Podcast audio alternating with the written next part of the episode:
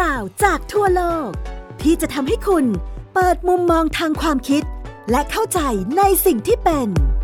เล่ารอบโลก โดยปิติสีแสงนาม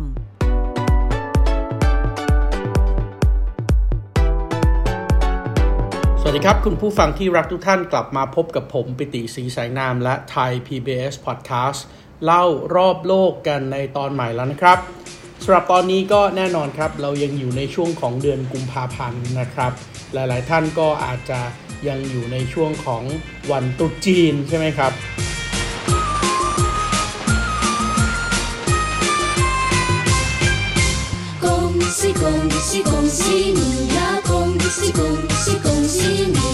เพราะว่าวันตรุษจีนเนี่ยเพิ่งจะ ผ่านพ้นไปนะครับเมื่อวันที่ 9 กุมภาพันธ์ที่ผ่านมานะครับ ซึ่งจริง ๆ วันตรุษจีนเนี่ยไม่ใช่วันที่ 9 นะครับ หลายๆท่านอาจจะเข้าใจผิดนะครับ วันที่ 9 นี่จริง ๆ เราเขาเรียกเป็นวันไหว้สิ้นปี หรือว่าวันกล้วยหนีโจยนะครับ แล้วก็เป็นวันที่เราต้องไหว้เทพเจ้าใส่ชิงเอียด้วยนะครับ ส่วนวันที่เป็นวันตรุษจีนจริง ๆ นะครับ หรือว่าวันปีใหม่นะครับ ขึ้น1ค่ำนะครับ เดือน1เนี่ยนะครับ ก็จะอยู่ที่วันตรุษจีนก็คือวันที่ 10 กุมภาพันธ์นะครับ ซึ่งก็เรียกว่าเป็นวันพระจีนหรือว่าวันชิวอีกนะครับอะอันนี้ต้องเข้าใจนะครับว่าวันชิวอีกก็คือวันพระจีนนะครับ ไม่ได้แปลว่าวันชิวอีกคือวันปีใหม่เท่านั้นนะครับ เพราะว่าทุกๆเดือนนะครับก็จะมีวันชิวอีกทั้งหมดนะครับแน่นอนคุณผู้ฟังหลายๆท่านบอกเอ๊ะอาจารย์เคยเล่าเรื่องออวันตรุษจีนมาแล้วไม่ใช่เหรอนะครับ เคยเล่าเรื่องของอออาหารการกินในวันตรุษจีนมาแล้วนะครับ แล้วก็ เคยเล่าเรื่องปฏิทินจีนมาแล้วด้วยนะครับ ที่เป็นปฏิทินจันทรคตินะครับ แต่ว่าจริง ๆ จากเทปก่อนหน้านี้เนี่ยที่เคยเล่ากันไปนานแล้วเหมือนกันเนี่ยก็มีคนสงสัยนะครับ แล้วก็บางท่านก็ส่งข้อความมาถามว่าเอ๊ะแล้วตรุษจีน ศาสตร์จีน เชงเม้งมันต่างกันยังไงนะครับ เพราะว่าแน่นอนสำหรับคนที่ไม่ได้เป็นคนไทยเชื้อสายจีนนะครับ ก็อาจจะไม่คุ้นชินนะครับ รู้แต่ว่าเขาไหว้กันแต่ว่าเขาไหว้อะไรนะครับ เพราะฉะนั้นเดี๋ยววันนี้เรามาคุยกันเรื่อง 3 วันนี้นะครับ ถ้าเรียงตามลำดับเนี่ยต้องตรุษจีนก่อนนะครับตรุษจีนเสร็จก็เชงเม้งเชงเม้งเสร็จก็ถึงจะเป็นศาสตร์จีนนะครับ ซึ่งทั้ง 3 อย่างเนี้ยนะครับเราต้องเข้าใจก่อนว่ามันเป็นเรื่องที่เกี่ยวข้องกับหลักความเชื่อทาง ศาสนานะครับแล้วก็แนวปฏิบัติตามความเชื่อของคนจีนที่ยึดมั่นอยู่กับปฏิทินจันทรคติของจีนนะครับ เพราะนั้นปฏิทินจันทรคติของจีนก็เกิดขึ้นจากการที่คนจีนตั้งแต่สมัยโบราณนะครับ สังเกตท้องฟ้า ดูดวงจันทร์ ดูการเปลี่ยนแปลงของภูมิอากาศนะครับไปตาม รอบต่างๆของแต่ละปีแต่ละปีแต่ละปี ดังนั้นมันอาจจะไม่ตรงกับปีของไทยก็ได้นะครับ เพราะฉะนั้นอันนี้ต้องต้องต้องเข้าใจไว้ก่อนตรงกันนะครับ เวลาเราพูดถึงวันตรุษจีนนะครับ แน่นอนหลาย ๆ ท่านทราบว่าวันตรุษจีนก็คือวันปีใหม่ถูกไหมครับวันปีใหม่ของจีนนะครับ ซึ่งจริง ๆ มันจะเริ่มจากวันจ่ายก่อนนะครับ วันจ่ายก็คือวันสิ้นปีนะครับเป็นเป็นวันก่อนวันสิ้นปีนะครับ ก็จะมีการเป็นวันจ่ายนะครับ วันจ่ายก็วันศุกร์ที่ 9 ที่ผ่านมานะครับเป็นการไหว้สิ้นปีนะครับ แล้วก็วันที่ 10นะครับก็จะเป็นวันตรุษจีนนะครับ แน่นอนเออมันเป็นเรื่องของการเตรียมที่จะไหว้บรรพบุรุษนะครับทำทานให้กับเทพเจ้าต่างๆนะครับ โดยเฉพาะเทพเจ้าไฉชิงเอียะนะครับ ซึ่งตอนนี้คนไทยก็ขึ้นกันมากนะครับ เพื่อที่จะขอโชคลาภนะครับ เพื่อที่จะไหว้ทำให้สิ่งดีๆเนี่ยเข้ามาในชีวิตนะครับ 春天又来了，嘿呦，春天又来了，嘿呦。 เพราะฉะนั้นถ้าเราเรียงตามวันกันแล้วเนี่ยนะครับ 9 กุมภาพันธ์ที่ผ่านมา จะตรงกับวันที่เอ่อเขาเรียกว่าเป็นวันวันที่ 30นะครับของเดือนที่ 12 ก็คือวันท้ายปีนะครับวันที่ 30 ของเดือนที่ 12 ของปีที่จะเข้าสู่กำลังจะเข้าสู่เป็นวันสุดท้ายของ ปีถาะนะครับอ่าปีถาะก็คือปีกระต่าย แน่นอนมันจะไม่ตรงกันกับของไทยนะครับ ของไทยเราเองเนี่ยกว่าจะเปลี่ยนจากกะลาสีนี่เดี๋ยวไปถึงเดือนเมษาถูกต้องไหมครับ เพราะว่าจีนเองเนี่ยอยู่เหนือจากประเทศไทยขึ้นไป เพราะฉะนั้นการอยู่เหนือขึ้นไปเนี่ยเดือนของเขาก็จะเร็วกว่าเรา เพราะว่าการสังเกตดวงจันทร์เนี่ยเกิดขึ้นจากคนละมุมมองนะครับอะเหมือนเวลาเหมือนเวลาเอ่อเราวันเพ็ญเดือน 12 อย่างเงี้ย แต่คนที่อยู่ภาคเหนือเขาทำเทศกาลยี่เปงกันนะครับ ยี่เปงก็แปลว่าเดือน2นะครับของเราเนี่ยเดือน 12 อย่างนี้เป็นต้นนะครับอะเพราะฉะนั้นของจีนเองนะครับวันศุกร์ที่9เนี่ยถือว่าเป็นวันที่ 30 ของเดือนที่ 12 ของปีเถาะนะครับ แล้วพอถึงวันเสาร์ที่ 10 กุมภาพันธ์นะครับ ก็จะตรงกับวันที่ 1 เดือน 1 ของปีมะโรงนะครับ ซึ่งปีมะโรงก็แน่นอนเป็นมะโรงของอการเข้าสู่มะโรงก็คือปีมังกรนะครับ หรือว่า ถ้าเป็นของไทยเราเนี่ยก็จะเป็นปีพญานาคนะครับของไทยของสปปลาว ของกัมพูชาเนี่ยเขาจะใช้ปีเป็นปีพญานาค หรือว่าเขาเรียกว่าเป็นปีงูใหญ่นะครับของจีนเขาจะใช้ว่าเป็นมังกร แล้วก็แน่นอนในจีนเองเนี่ยมังกรไม่ได้เหมือนกันทุกปีด้วยนะครับมังกรเองก็จะมีหลายมังกรถูกต้องไหมครับ เพราะว่าเขาเอาปีนักสัตว์คำนี้ออกเสียงว่านักสัตว์นะครับนอนหนูไม่หันอากาศกอไก่ สอฤษีไม่หันากาศต่อเต่ารอเรือเนี่ยนักสัตว์นะครับเป็นปีนักสัตว์ตามปฏิทินจีนนะครับ เพราะฉะนั้นเมื่อเอานักสัตว์เหล่านี้มาพ่วงกับเรื่องของธาตุเราก็จะได้มังกรในรูปแบบที่แตกต่างกันไปในแต่ละรอบแต่ละรอบนะครับอะยังไงนะครับเวลาเราพูดถึงธาตุแน่นอน คนไทยกับคนจีนธาตุก็ไม่เหมือนกันนะครับธาตุของคนไทยเนี่ยดินน้ำลมไฟ แต่ธาตุของคนจีนเขามี5ธาตุธาตุไม้ธาตุไฟ ธาตุดินธาตุทองธาตุน้ำธาตุทองเนี่ยจริงๆมันเป็นคำพูดที่พูดรวมๆนะครับ เพราะว่าในอดีตเวลาเราพูดถึงคำว่าทองเนี่ยมันไม่ได้พูดถึงแต่เฉพาะโกลเท่านั้น แต่อะไรก็ตามที่มันมีความวาววับในตัวของมันเองเนี่ยเราเรียกทองหมด จะเป็นทองเหลืองทองแดงทองสำริดนะครับ เราเรียกรวมกันว่ามันเป็นโลหะมีค่าว่าเป็นทองหมด เพราะฉะนั้นอย่างในกรณีของประเทศไทยแล้วก็ภาคพื้นอาเซียนนะครับ ที่อยู่บนบกเนี่ยในอดีตถูกเรียกว่าสุวรรณภูมิ สุวรรณภูมิเนี่ยมันไม่ได้แปลว่าแผ่นดินทองคำนะครับ มันไม่ได้แปลว่าแผ่นดินทองคำแต่มันแปลว่าแผ่นดินทอง ทองในที่นี้ก็รวมถึงทองแดงด้วย ซึ่งเป็นโลหะสำคัญที่จะเปลี่ยนยุคสมัยของพัฒนาการของมนุษยชาติเลยนั่นก็คือการเข้าสู่ยุคสำริดนะครับสำริดเนี่ยคือการเอาทองแดงเนี่ยไปผสมกับโลหะอื่นๆ แล้ว เกิดโลหะที่มีความแข็งเหนียว แต่สามารถที่จะทำให้มันขึ้นรูปเป็นภาชนะเป็นเครื่องมือเป็นอุปกรณ์ต่างๆ ได้ แล้วในอาเซียนภาคพื้นทวีปของเราเนี่ยนะครับโดยเฉพาะแถวๆลบบุรีเนี่ยนะครับเป็นเหมืองทองแดงที่มีเทคโนโลยีการทำสำริดที่ดีเป็นระดับต้นๆ เพราะฉะนั้นสำหรับจีนก็เช่นเดียวกันนะครับเวลาเขาพูดถึงทองธาตุทองเนี่ยเขาพูดถึงโลหะทั้งปวงนะครับแน่นอน ธาตุทั้ง5นะครับมันก็มีทั้งที่เกื้อหนุนกันนะครับแล้วก็มีทั้งที่ทำลายซึ่งกันและกันนะครับแล้วเขาก็บอกว่าสรรพสิ่งในโลกนี้เกิดขึ้นจากธาตุทั้ง 5 เพราะฉะนั้นมันเสริมกันยังไงบ้างนะครับไล่อาจจะไล่ได้ตามอย่างนี้ครับ ไม้นะครับไม้เสริมไฟถูกต้องไหมครับธาตุไม้เสริมธาตุไฟ ลองนึกภาพว่าเราอยากให้ไฟมันแรงขึ้นเนี่ยเราเอาฟืนใส่เข้าไป ฟืนที่มอดไหม้ไฟก็ยิ่งแรงขึ้นถูกต้องไหมครับนะไฟที่แรงขึ้นไฟเสริมธาตุอะไรครับ ไฟเสริมธาตุดินครับไฟเสริมธาตุดิน เพราะว่าทุกอย่างเมื่อถูกไฟเผา ในที่สุดมันจะเหลือแต่สิ่งที่เป็นเท่าทุลีสีดำสีเทาสีขาวทิ้งเอาไว้ เพราะฉะนั้นเถ้าธุลีเหล่านั้นในที่สุดมันก็กลับมาเป็นดินครับ เพราะฉะนั้นไฟเสริมดิน และแน่นอนครับ ดินเมื่อรวมตัวกันมาก ๆ มันก็เริ่มเกิดทรัพย์ในดินขึ้นมา เพราะฉะนั้นทรัพย์ในดินที่เกิดขึ้นก็คือธาตุทองหรือว่าธาตุโลหะ เพราะว่าสินแร่ที่มีค่าไม่ว่าจะเป็นเหล็กนะครับ ทองแดงทองคำหรือว่าปัจจุบันเนี่ยอาจจะต้องเป็นนิกเกิลแคดเมียม ลิเทียม rare earth เนี่ยมันล้วนแล้วแต่อยู่ในดินถูกต้องไหมครับ แล้วโลหะเหล่านี้มันเสริมอะไรล่ะ โลหะเหล่านี้สังเกตดูนะครับว่าอากาศที่มีมวลความร้อน เมื่อถูกโลหะเหล่านี้ โลหะมันจะมีความเย็นครับ โลหะที่มีความเย็นเมื่อถูกอากาศร้อนๆเข้าไป สิ่งที่เราจะเห็นลองนึกภาพดู ถ้าคุณผู้ฟังตั้งหม้อกับข้าวเอาไว้ ตั้งหม้อหุงข้าวเอาไว้ถูกต้องไหมครับพอเอาโลหะเย็นๆไปทาบตรงบริเวณหม้อหุงข้าวเนี่ยมันจะเกิดหยดน้ำครับ เพราะฉะนั้นธาตุโลหะหรือว่าธาตุทองเสริมธาตุน้ำและแน่นอนน้ำที่เติมลงไปก็ทำให้ต้นไม้เจริญงอกงาม เพราะฉะนั้นน้ำก็เสริมธาตุไม้อีกทีหนึ่งเห็นไหมฮะมันจะเริ่มเป็นวัฏจักรไซคลิกออเดอร์ละ ไม้ผสมไม้ส่งเสริมไฟ ไฟส่งเสริมดิน ดินส่งเสริมทอง ทองส่งเสริมน้ำน้ำส่งเสริมไม้นะครับ เพราะฉะนั้นปีนี้เองเนี่ยก็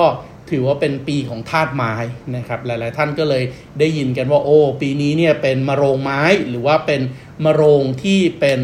ปีมังกรไม้นะครับ Wooden Dragon นะครับซึ่งปีไม้เนี่ยนะครับก็จะเริ่มต้นวันที่ 10 กุมภาพันธ์นะครับปี 2024 นะครับ ถึง 28 มกราคม ปี 2025 อันนี้ตามปฏิทินจีนนะครับ ก็จะถือว่าเป็นปีมังกรไม้นะครับ แล้วก็แน่นอนก็ต้องรอไปอีกนะครับ กว่ากว่าจะวนกลับมานักสัตว์ใหม่ก็ต้องรออีก 12 ปีเนาะถูกต้องไหมครับ เพราะฉะนั้นจากไม้เมื่อกี้ผมบอกแล้วไม้เสริมไฟ ดังนั้นกว่าจะมาเป็นมังกรตัวต่อไปเป็นมังกรไฟเนี่ยก็ต้องรอไปจนถึงนู่นเลยครับ ตุดจีนปี 2036 28 มกราคมปี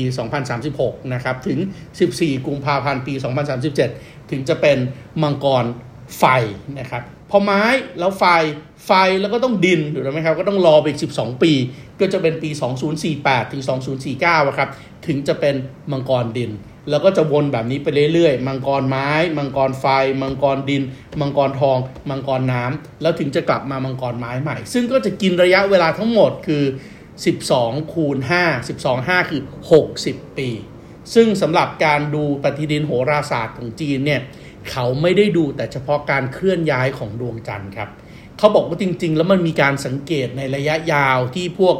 คนไทยจะเรียกว่าชินแสนะครับ หรือว่านักดาราศาสตร์ของจีน นักสังเกตการของจีนที่เขาดูแลเรื่องฤดูกาลเรื่องภูมิอากาศเนี่ยเขาบอกว่าจริง ๆ แล้วมันมีดาวอีกหนึ่งดวงนะ ที่จะโคจรไปรอบท้องฟ้า แล้วโคจรครบกลับมาอยู่ตำแหน่งเดิมเนี่ยใช้เวลา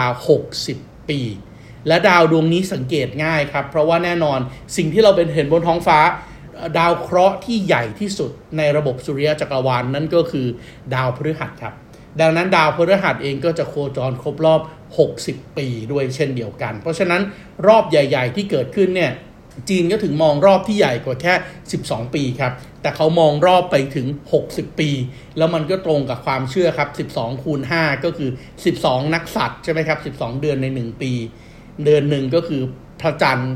ครบ 1 รอบใช่ไหมครับ อ่า แล้วเราก็ 1 ปีเนี่ยก็คือโลกหมุนรอบดวงอาทิตย์ ถ้าเป็นปฏิทินสุริยคตินะครับ แล้วก็ถ้าเป็นรอบใหญ่เลยก็คือ 60 ปีนะครับ ดาวพฤหัสครบรอบ แน่นอนครับ อันนี้คือเทศกาลตรุษจีนนะครับตรุษจีนเนี่ยบางคนก็เรียกชุนเจียเพราะว่ามันเป็นการบอกถึงการสิ้นสุดของฤดูหนาวครับ อันนี้ถือเป็นจุดที่สำคัญนะครับ จริง ๆ แล้วเวลาเราพูดถึงปฏิทินเนี่ยมันถูกใช้เพื่อที่จะบอกในยุคที่เราออกจากยุคไล่ล่าหาเก็บละ collector gatherer เนี่ยเราไม่ได้เป็นแบบนั้นละ เรากำลังจะเข้าสู่ยุคของการทำการเกษตร ในประวัติศาสตร์ของมนุษยชาติ ปฏิทินเนี่ยถูกคิดขึ้นมา จากการที่คนไม่ได้ไล่ล่าหาเก็บ ไม่ได้ร้องร้อนเร่พเนจรตามฝูงสัตว์เพื่อหาของกินอีกต่อไป แต่คนเริ่มที่จะตั้งหลักแหล่ง เริ่มรู้จักเทคโนโลยีการเพาะปลูก แล้วก็ต้องรอฤดูกาลแล้วก็สังเกตฤดูกาลเพื่อที่จะวางแผนในการเพาะปลูก ปฏิทินถูกตั้งขึ้นมาแบบนั้นครับ เพราะฉะนั้นตรุษจีนคือการเฉลิมฉลองว่านี่คือการเข้าสู่ฤดูกาลแห่งชีวิตแล้วครับเพราะว่ามันพ้นจากฤดูหนาวใช่ไหมฤดูหนาวในประเทศจีนเนี่ย ทุกอย่างมันปกคลุมไปด้วยสีขาว สีขาวสำหรับคนจีนคือสีแห่งความตายนะฮะเอออันนี้อันนี้อาจจะตรงกันข้ามกับโลกตะวันตกนะโลกตะวันตกสีแห่งความตายคือสีดำแต่โลกแห่งความตายของคนจีนคือสีขาวนะครับ เพราะว่าสีขาวเนี่ยเกิดขึ้นจากเวลาลองนึกภาพดูคนจีนเผาศพนะครับเท่ากระดูกที่เหลืออยู่เป็นสีขาว คนจีนเวลาจัดงานศพจัดงานกงเต็กใส่ชุดสีขาว เวลาพูดถึงฤดูกาลที่มันจะไม่มีของกินนะครับทุกอย่างแห้งแรงแร้นแค้นหนาวเย็นนะครับแล้วก็อาจจะเสียชีวิตได้ จากการที่คุณไปอยู่ในที่ที่หนาวเย็นแล้วตัวคุณสูญเสียอุณหภูมิร่างกายอย่างรุนแรงเนี่ยก็คือฤดูหนาวที่ปกคลุมไปด้วยหิมะนะครับ เพราะฉะนั้นเดือนหนึ่งวันที่หนึ่งจึงเป็นการประกาศว่านี่สิ้นสุดฤดูหนาว และเริ่มเข้าสู่ฤดูใบไม้ผลิแล้ว ดังนั้น ปฏิทินจีนก็เลยมีการเส้นไหว้บรรพบุรุษใช่ไหมครับ เส้นไหว้เทพพยาดาต่างๆ รับไอใส่ชิงเอียที่เป็นเทพพยาดาแห่งความร่ำรวยมั่งคั่งเนี่ยในอดีตก็คือรับเทพที่จะช่วยให้เราทำการเกษตรแล้วรุ่งเรืองนะครับอ่าเพราะนั้นอันนี้คือวันตรุษจีน คุณกำลังฟัง เล่ารอบโลก โดยปิติสีแสงนาม ทางไทย PBS Podcast ถัดจากตุจีนเมื่อกี้เรารู้ละโอตุจีนนี่ก็เป็นเป็นเรื่องของปีใหม่นะครับ วันต่อมานะครับก็คือวันเชงเม้ง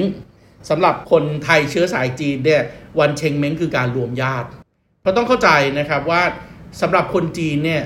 เรื่องของความเป็นความตายเนี่ยถือว่าเป็นเรื่องที่มีความสำคัญมากๆนะครับ ศาสนาส่วนใหญ่ความเชื่อใหญ่ ๆ ของคนจีนที่มีมาในอดีตเนี่ยหลักๆเลยมีอยู่ 3 ความเชื่อนะครับ ความเชื่อหนึ่งก็คือความเชื่อในเรื่องของขงจื่อนะครับ ต่อจากขงจื่อก็จะเป็นเรื่องของเต๋านะครับ ต่อจากเต๋าก็จะเป็นเรื่องของศาสนาพุทธนะครับ เพราะฉะนั้น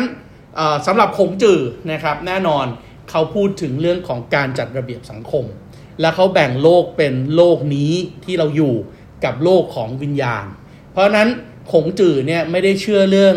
เออเขาเรียกอะไรล่ะ ตายแล้วเกิดใหม่นะครับ แต่เขาเชื่อเรื่องว่าตายแล้วก็คือออกจากโลกปัจจุบันไปอยู่ในโลกของวิญญาณเท่านั้นเอง ในขณะที่เต๋านะครับ เต๋าเชื่อในเรื่องของโลกเป็นส่วนหนึ่งของธรรมชาตินะครับ เพราะฉะนั้นการตายก็คือการกลับสู่ธรรมชาติ ในขณะที่พุทธอันเนี้ยพูดถึงเรื่องของนรกกับสวรรค์นะครับทำดีก็ไปสวรรค์ทำชั่วก็ไปนรก แล้วก็อาจจะเวียนว่ายตายเกิดกลับมามีชีวิตใหม่อีกครั้งหนึ่งนะครับ เพราะฉะนั้นวิธีคิดของคนจีนก็จะแตกต่างกันด้วย แต่แน่นอนนะครับว่าในเมื่อความคิดหลักของคนจีนเนี่ยส่วนใหญ่จะอยู่ในชุดความคิดที่เป็นของขงจื่อหรือไม่ก็เต๋านะครับ ซึ่งก็ร่วมสมัยเดียวกันศาสนาพุทธ แต่ว่าศาสนาพุทธเนี่ยกว่าจะเข้าไปถึงจีน มันหลังจาก ขงจื่อกับเต๋าถูกต้องไหมเพราะว่าศาสนาพุทธเนี่ยเกิดอยู่ในข้างใต้ของเทือกเขาหิมาลัย กว่าจะขึ้นไปถึงจีนได้เนี่ยต้องใช้ระยะเวลาอีกระยะหนึ่ง ซึ่งกว่าจะถึงตอนนั้นเนี่ยวัฒนธรรมขงจือวัฒนธรรมเต๋าเนี่ยมันเบ่งบานไปหมดละ วัฒนธรรมเต๋าที่เราเห็นกันในวันเชงเม้งก็คือ การนำเอาศพของบรรพบุรุษเนี่ยกลับสู่ธรรมชาติ ดังนั้นสิ่งที่เราเรียกว่าฮวงซุยนะครับ วงซุยก็คือตัวของสุสานของบรรพชนเนี่ยจะต้องถูกวางในทำเลที่ตั้งที่ดีที่สุดถูกต้องไหมครับ หลายๆคนอาจจะรู้แหละว่าโอ้ต้องวาง ถ้าจะให้ดีที่สุดแล้วฮวงซุยที่แพงที่สุดเนี่ยต้องข้างหน้าเป็นน้ำข้างหลังเป็นภูเขาอยู่บนเนินที่ลาดจากเขาลงในน้ำใช่ไหมครับ เพื่อให้กระแสของชี่เนี่ยมันไหลหรืออะไรต่อมีอะไร แต่นั่นแหละมันคือการบอกว่าลัทธิเต๋าบอกว่าเราจะต้อง หาห่วงซุยที่มีทำเลทางธรรมชาติที่เหมาะสม และการหาทำเลที่ดีที่สุดให้กับบรรพบุรุษ ในการที่จะเข้าสู่โลกของวิญญาณ ตามวิธีคิดแบบขงจื่อในเมื่อมันมีโลกของมนุษย์กับโลกของวิญญาณ โลกของวิญญาณเนี่ยมันจะมีบางช่วงเวลาที่เขาสามารถที่จะปล่อยให้บรรพบุรุษ หรือว่าผีต่างๆเนี่ยกลับมาหวังผลดลบันดาลนะครับ ให้ลูกหลานสามารถที่จะเจริญรุ่งเรืองได้ ดังนั้นก็ต้องมีการเส้นไหว้บรรพบุรุษ โดยการเส้นไหว้บรรพบุรุษเนี่ยส่วนใหญ่พอคนจีนตายเนี่ยนะครับเขาเชื่อว่าวิญญาณมันจะไปอยู่กัน 3 ที่โอ้วิญญาณอยู่ 3 ที่นะครับวิญญาณอยู่ที่ไหนบ้างครับ แน่นอนวิญญาณส่วนหนึ่งอยู่ที่ฮวงซุยครับฮวงซุยก็เลยกลายเป็นหลุมฝังศพที่ญาติญาติจะต้องไปทำบุญนะครับในวันเชงเม้งนั่นก็คือเอาอาหารเนี่ยไปเลี้ยงบรรพบุรุษนะครับในขณะเดียวกันยังมีวิญญาณอยู่ที่ไหนครับ วิญญาณยังมีป้ายที่เป็นป้ายชื่อ เก็บไว้รวมกันที่วัดจีน อันนี้ก็เป็นอีกที่หนึ่งที่มีวิญญาณนะครับ และอีกที่หนึ่งที่มีวิญญาณด้วยอยู่ที่ไหนครับ จะอยู่ที่การชดใช้กรรม เพราะว่ามีอิทธิพลของศาสนาพุทธถูกต้องไหมครับ ในเรื่องของไปสู่สวรรค์ใช่ไหมครับ แดนสุขาวดี หรือว่าลงสู่นรกเพื่อที่จะชดใช้กรรม แต่เขาจะไม่ได้พูดถึงเรื่องของการกลับมาเกิดใหม่ อ่า อันนี้เป็นจุดที่แตกต่างกันนะครับ เพราะฉะนั้นเมื่อ อย่างตามปฏิทินจันทรคติ เราก็จะเริ่มเห็นแล้วแหละว่า โอ้มันเวลาผ่านไปใช่ไหมครับ มกรากุมภาเนี่ยปีใหม่ เริ่มต้นฤดูใบไม้ผลิเชงเม้งเองนะครับก็จะไปอยู่ในช่วงเวลาของเดือนเมษายนครับ เพราะฉะนั้นมันก็ถัดจากฤดูการที่เป็นฤดูใบไม้ผลิเนี่ยเข้าสู่ช่วงเวลาที่ผลผลิตทางการเกษตรเริ่มออกละใช่ไหมเพราะว่าถ้าเกิดเราปลูกข้าวเนี่ยวัฏจักรของข้าวก็ใช้เวลาประมาณสัก หนึ่งร้อยยี่สิบวันถูกไหมประมาณ 4 เดือน เพราะฉะนั้นถ้าเราเริ่มเพาะปลูกข้าวกันตั้งเริ่มเตรียมนาเริ่มเตรียมอะไร ช่วงเนี้ยหมายถึงช่วงที่ช่วงเชงเม้งเนี่ยก็จะเป็นช่วงที่ดำนากันเรียบร้อยละ เหลือแต่รอเวลาให้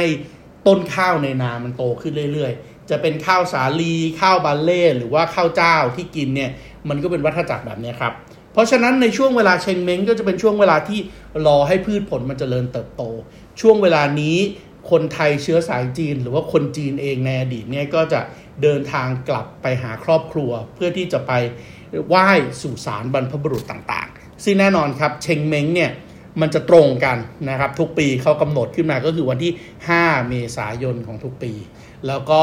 ไหว้เชงเม้งจริง ๆ ส่วนใหญ่เขาก็จะมีเวลา 7 วันนะครับก็คือวันวันที่ 2 ถึงวันที่ 8 เมษายนนะครับ7วันก็ 3 วันก่อน 3 วันหลังนะครับแต่ว่าณปัจจุบันเมื่อเวลา มันมันสะดวกที่จะเจอหน้าพร้อมหน้าพร้อมตากับทุกคนมันหายากขึ้น เพราะนั้นเชงเม้งก็จะเลยยาวขึ้นนะครับ ปัจจุบันนี้บางคนก็ออกเริ่มไหว้ตั้งแต่ช่วงสักปลายปลายเดือนมีนาก็ไหว้ละ แล้วก็ไหว้กันไปจนถึงช่วงประมาณสักคือวันสุดท้ายเนี่ยเขาจะค่อนข้างเข้มงวดนะครับว่าต้องจบวันที่ 8 เมษาหลังวันที่ 8 เมษาเนี่ยจะไม่ไหว้ แต่ไปไหว้ก่อนได้ถูกต้องไหมครับ เพราะว่าจริง ๆ แล้วคำว่าเชงเม้งเนี่ยมันเป็นการส่งสัญญาณนะครับว่า นี่คือช่วงเวลาในฤดูใบไม้ผลิที่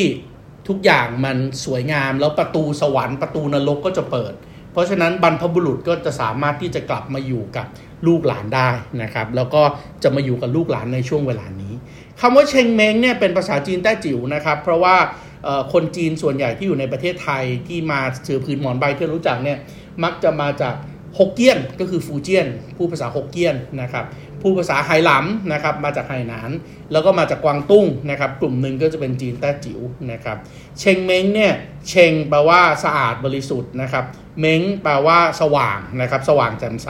เพราะฉะนั้นสะอาดบริสุทธิ์แจ่มใสสว่างนะครับ นั่นก็คืออากาศในฤดูใบไม้ผลินะครับ ก่อนที่จะถึงฤดู ร้อนนะครับก่อนที่จะถึงฤดูร้อนนะครับ เพราะฉะนั้นอากาศเหมาะสมนะครับ ผลผลิตทางการเกษตรเริ่มแล้ว ช่วงนี้ก็เป็นช่วงที่เวลาที่คำนึงถึงบรรพบุรุษครับ เดี๋ยวตอนหน้าเราค่อยมาดูต่อครับว่าหลังจากตรุษจีน แล้วเป็นเชงเม้ง แล้วศาสตร์จีนคืออะไร แต่วันนี้เวลาหมดแล้วละครับ พบกับผมปิติศรีชัยนามและไทย PBS Podcast ได้ใหม่ในสัปดาห์หน้าสำหรับวันนี้ สวัสดีครับ ติดตามรับฟังรายการ เล่ารอบโลก ได้ทางเว็บไซต์และแอปพลิเคชันไทย PBS Podcast และติดตามความเคลื่อนไหวรายการได้ที่ สื่อสังคมออนไลน์ไทย PBS Podcast ทั้ง Facebook, Instagram, YouTube และ Twitter